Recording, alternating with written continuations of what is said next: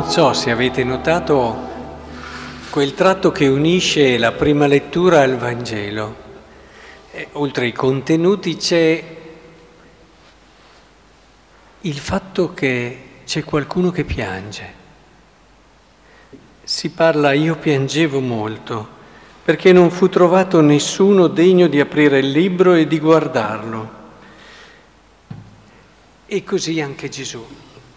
Gesù che fu vicino a Gerusalemme, alla vista della città, pianse su di essa. Il pianto, il pianto fa parte nella vita di una persona, fa parte di quello che è il suo percorso, del suo percorso anche di crescita umana, oltre che spirituale. Ci sono persone, anche culture, ahimè, che tendono a vedere il pianto come un momento di debolezza. Siamo all'antica Grecia per certi aspetti e, e questo bisogno di nasconderlo quasi che fosse una debolezza, un limite che non ci sta.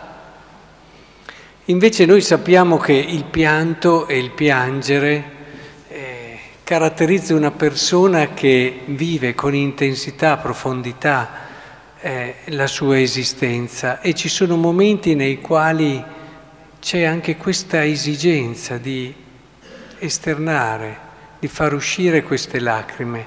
Sapete cosa scriveva, mi ricordo aver letto da Tamaro, che diceva quelle lacrime che non escono scendono nel cuore e lo incrostano e lo raffreddano e lo paralizzano, soprattutto usava questo termine.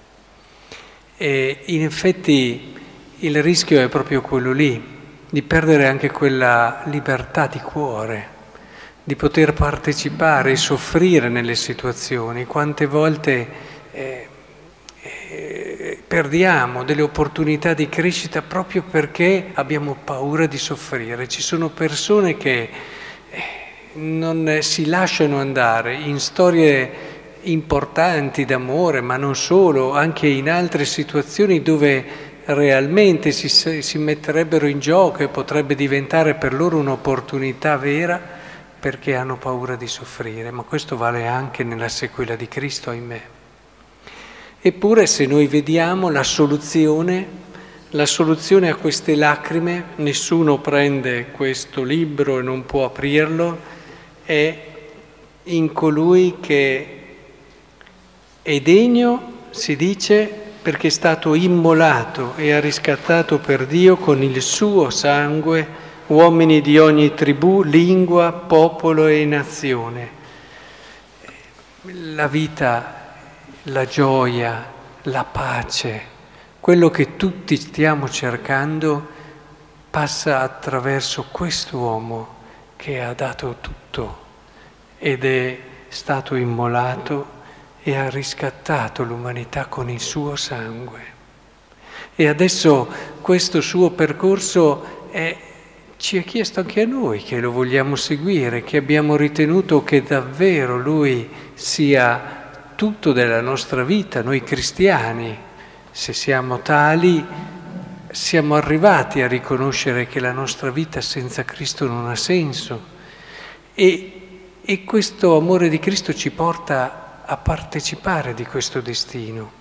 Vogliamo davvero vivere della sua gloria e della sua pienezza, non abbiamo paura di soffrire.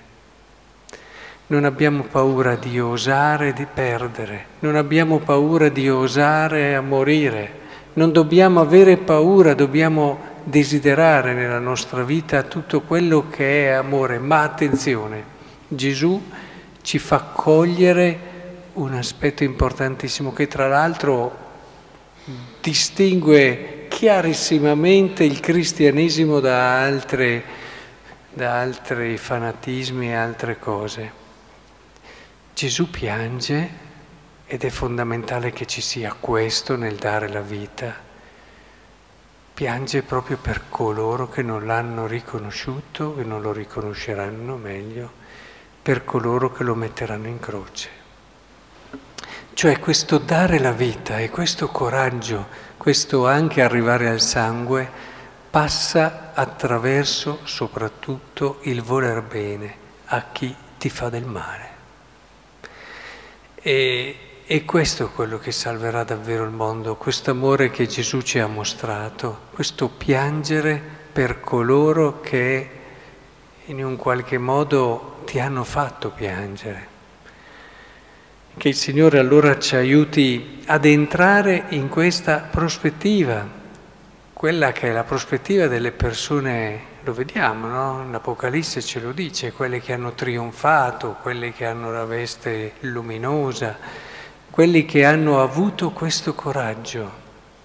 Siamo ancora in tempo, no? Abbiamo ancora qualche anno davanti a noi, non sappiamo quanti, per davvero prendere coscienza della gioia del dono grande dell'essere cristiano.